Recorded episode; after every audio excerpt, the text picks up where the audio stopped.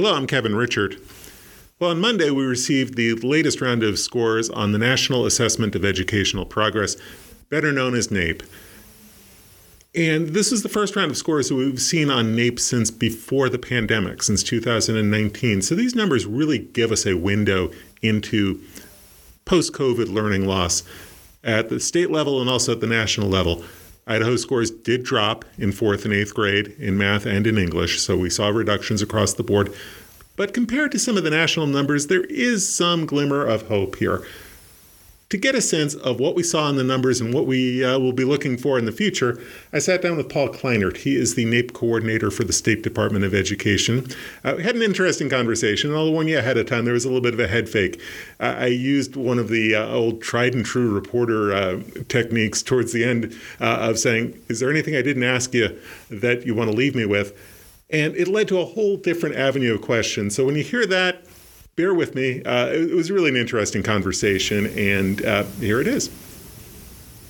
Well, Paul, thanks for taking time this week to talk to us about NAEP. NAEP has been in the news so much since Monday, but let's take a step back because test scores are always interesting to me, but NAEP is an interesting test because it's such a different animal in the testing arena. So mm-hmm. Just give us a little bit of an overview of NAEP for those who aren't familiar. Yeah, absolutely. Um, the NAEP is the National Assessment of Educational Progress, and it is referred to as the nation's report card because it gives us results for math and reading, grades four and eight, across the nation, national average, and for every state. And when we talk about state numbers, we're talking about uh, a sampling of students mm-hmm. within the state.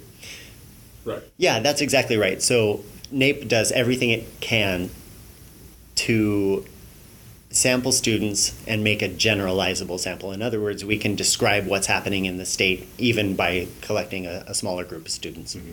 And, and, we can get a breakdown in terms of demographics yep. within that sampling as well. Yep, so. that sample keeps demographics in mind when it goes. And once we have those demographics lined up, then it's a, a random sample after that of students. So, so very different than the ISAT, which is more of an Idaho-centric test, or the, the IRI. The ISAT's a census, absolutely. Yeah. Okay, so we've seen the numbers. Um, give us a breakdown. What jumped out at you most uh, with the national numbers or with the Idaho numbers? Yeah, absolutely right. Well, uh, as expected, we got to uh, the release and national public school scores went down all across mm-hmm. the board. Math 4 and 8 uh, and reading four and eight. And in Idaho, it was no different. We saw all four scores go down. What we saw that was different in Idaho is that the scores went down less in eighth grade, which I wasn't expecting, but there it is. Do you have any theory as to why that would be? Why did eighth graders not suffer maybe as much of a loss as the fourth graders? Yeah, one of my ideas uh, that we've discussed here too, just because all of this will be studied in the future, it's it's going to be uh, this this pandemic has just changed everything. Mm-hmm. But um, we see these students coming in in second grade when the pandemic started, and they're they're youngest at that point, and then we get to fourth grade, and that's when they test two years later. Uh, so that could be one reason. Um, we also maybe yeah. the fourth graders just didn't have enough grounding in yeah education before the pandemic and I think that's one way to look at it. Absolutely. Um, we also see that maybe students are very social learners, and if they were taken away from the classroom for a little bit, they missed out on, on that social aspect of their peers and their teachers. It feels a little bit like a, a tale of two different test results because the, the national numbers seem to be much more of an unqualified uh, kind of a shock. Maybe not a shock, but, but definitely the national narrative on these scores is is pretty pretty grim. Well, it is grim, and uh, I would just like to point back to that something unprecedented happened in 2020 that none of us were expecting, and uh, we had to really get on the ball, and teachers uh, had to really uh, get down and teach. How significant were the, the reductions, the losses in scores in mm-hmm. Idaho? Yeah. From 2019 to from, 2022. From a purely uh, statistical point of view, from 2019 to 22, all of them were significant. Um, the, the significance was more in fourth grade than it was in eighth grade.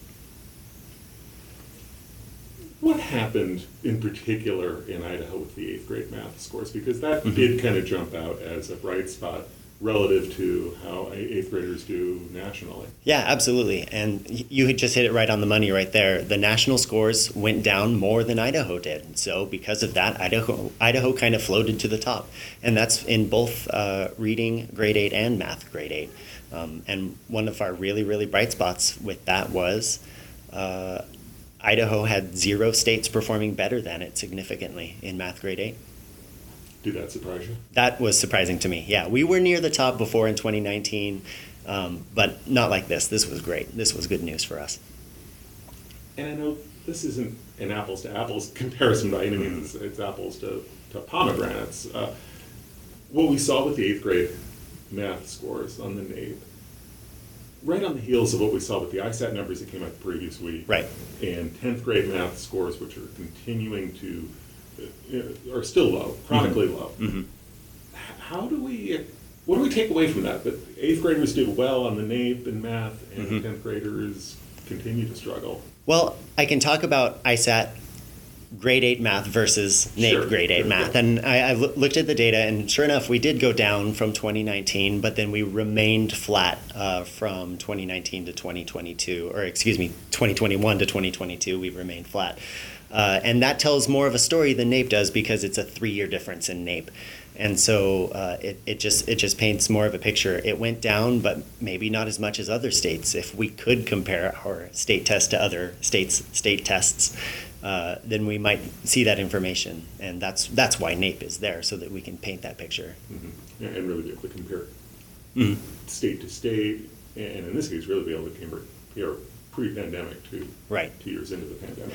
And I would like to add that in fourth grade, I also looked at that comparison for ISAT. We went down, and then we're coming back up a little bit more than we were in the the eighth grade math, which is great news. Have you had a chance at this point to look at the Idaho scores and, and drill down further into demographics? Mm-hmm. Yeah, and some of the things that stood out to me. Uh, in special education, reading grade four, we're noticing that there's a gap between those on an IEP and those not on an IEP, and that continues to be the case.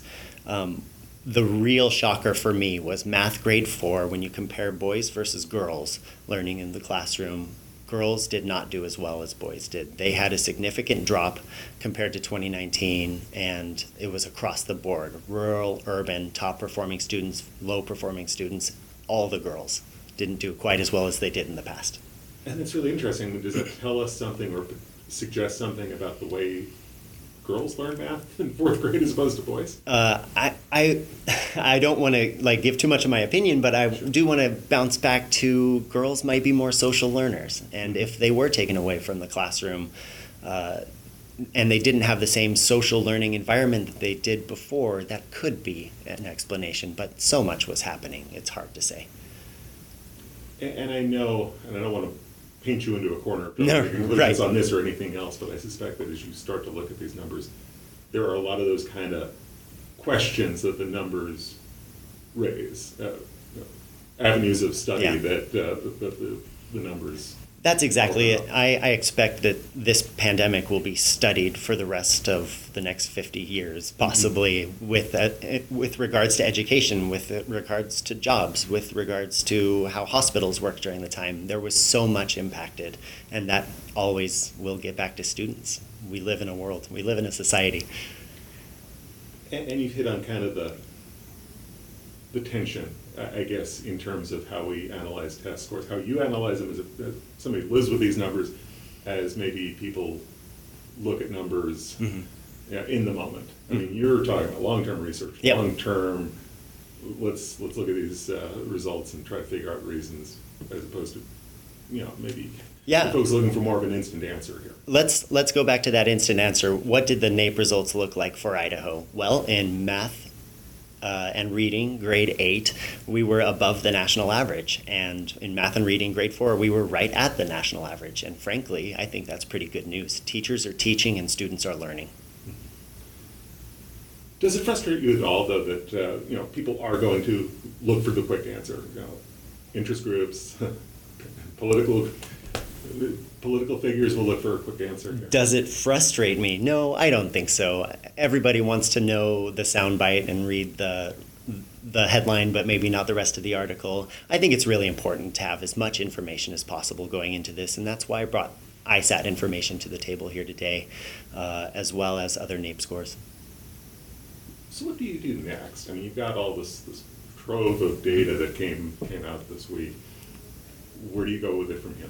Definitely. Uh, assessment literacy is so important to me, and I would like to talk to teachers who want to talk to me, uh, school districts, parents, stakeholder groups. Um, I'm excited to talk about assessment and the importance of it and what it can mean for how we make decisions on the future, in the future.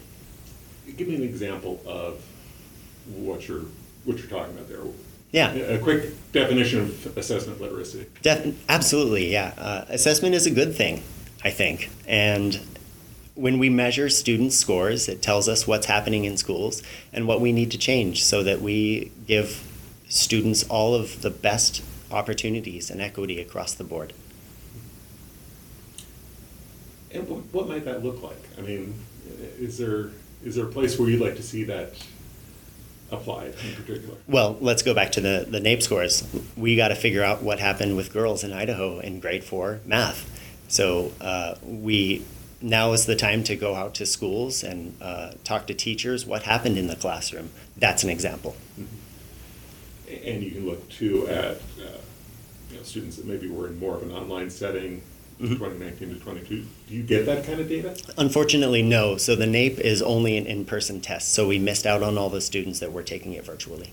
So, so we're talking about learning loss with in-person learning. Yep, And that's That's all. NAEP is measuring. It's really not showing us That's correct. what happened with kids who were, who were learning online between 2019 and 2022, and what kind of loss they might have seen. Unless they came back to in-person learning. Once they came back. Right. Mm-hmm.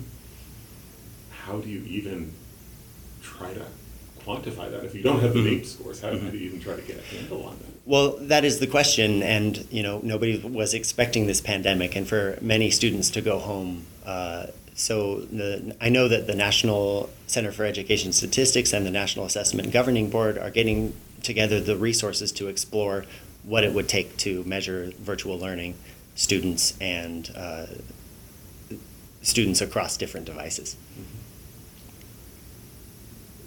What do you think parents should most take away from these numbers?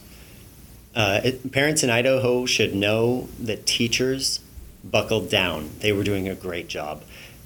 Acceleration, uh, learning, learning is acceleration, and the students are moving forward. And the pandemic put the brakes on the train, and teachers still got to work. They got to school, and students kept learning. What lesson should elected officials take out of this? Uh, I, I want to repeat that one more Mm, time. Yeah, I- absolutely. Teachers did a great job, and we need to celebrate them. Um, so, what's next for you on this? I mean, again, you've got all this data, a lot of questions to, to dive into. Where do you go from here? That's a really good question. Um, we're, well, we're, we will be going into uh, beginning the measurement for the next NAEP cycle, which starts uh, pretty soon, and selection of schools will happen, and then we're going to see what uh, we're going to measure students in 2024, and then uh, see what it looks like, see if students bounce back, if there's more in session learning versus virtual learning.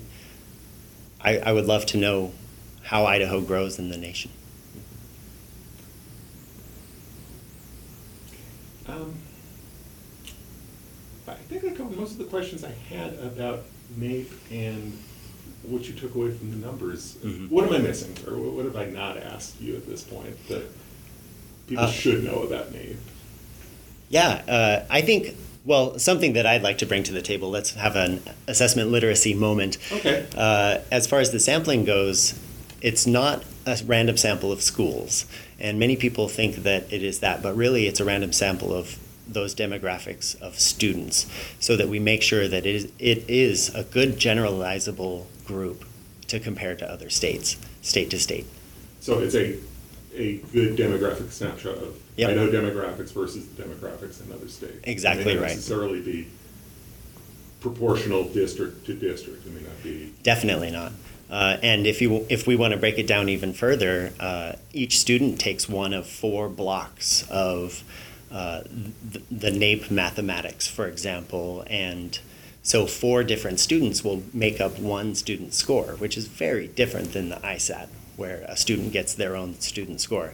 And that's one of the reasons why we cannot break it down beyond Idaho. We can't even see district results if we tried. Right, because you, you're not really testing. You may have a very proportionally low number of students in Mhm. even a large district like West Ada. I mean, then you may have just grabbed fewer students out of West Ada just to get to that representative. That's sample. exactly right. So we learn a lot from NAEP, but there are a lot of things that inherently we won't learn through NAEP. Yeah. We've got to find out through Yeah, other it's- means and other tests. It's a complicated test, and there's a lot to learn, there's a lot to know. And there are tons and tons of numbers that I still have yet to go through. And, and, a pro, and a cycle that continues because this is not the end, uh, end of NAEP. I mean, you'll be doing this again in a couple of years. And yep, and w- once again, assessment literacy. This this exact te- test dates back to 2002, where we can compare year over year over year over time, and uh, that trend line is so important to continue, so that we can know how USA students and Idaho students are changing over time. And since you brought it up, because I didn't go there, because there's been so much focus on 19 to 22, pre-pandemic, Mhm. post-pandemic. Mhm. Where did we lead from 2002 to this point? Uh, 2002 is a little bit further back than I analyzed at first. I did a, an 11 year comparison, Okay. and uh, it seems like students uh, regress some, but as when you break it down to those student groups, there are such good stories. Like the English learners have kept on learning the entire 11 years, and uh, there's ups and downs all over the board, and that's where we can dig in and support that equity for all students. And maybe where the rubber hits the road on all of this Mhm. is the test results give you a sense of some things that are happening. Like when we're talking about with fourth grade Mhm. math and you know girls and how they may have struggled in fourth grade math versus uh, versus fourth grade boys. It gives you a sense of what's happening. Mhm. Does it give you a sense, or does it give experts a sense of what the solution might be, or what the options for solutions might be? Well, I I would say generally speaking, no, and that's why we need to go out into the field and we need to ask teachers, we need to talk to students and figure out what happened out there. And so we see what happened. Now we're accountable to figure out how to fix it. Right. It maybe gives you the, the hypothesis. Mhm. and- Yeah. And then it's, uh, Yeah. The observation, I would Right. say. Okay. Yeah, yeah. well, I, I feel like I've learned a little bit Good. about assessment literacy. Wonderful. And I hope listeners did as well. Paul, thanks for your time. Thanks so much, Kevin. Again, that was Paul Kleinert. He is the NAEP coordinator for the State Department of Education. If you want a more detailed look at some of the NAEP scores and some of the ISAT scores that came out uh, the previous week, Carly Flandro has a breakdown on those numbers. So check those stories out at idahoednews.org. And while you're there, there's just a whole lot of news at idahoednews.org this week. Uh, Sadie Dittenber had coverage of the state superintendent debates. We had one on Monday night and one on Tuesday night. She has coverage of both of those debates. I took a closer look at the uh, state attorney general's race. This is the race between former Congressman Raul Labrador and Tom Arkoosh, a Boise attorney who just entered the race on the Democratic ticket in July. It's a really interesting race. It has some immediate education implications and could have some long term political implications. That's my Thursday analysis piece, so check that out. I also was on the debate uh, front myself on Tuesday night. There was a forum in Nampa attended by several of the candidates for College of Western Idaho trustee. I have a breakdown on that. And just because, you know, it, it can't all be serious stuff, and this, I guess, is election related too. Uh, two Idaho mascots are in the running for a national competition for best school mascot in the nation. All I will tell you about this story from Devin Bodkin is go Russets go Mushers. And if you know, you know. Check that story out and everything else that we have to offer at idahoednews.org and follow us every day next week because we are winding down, getting closer to the November 8th elections. So if you need the latest on education policy and education politics, you know where to go. Follow us also on Twitter at Idaho. We tweet out links to our latest stories and bulletins on breaking items.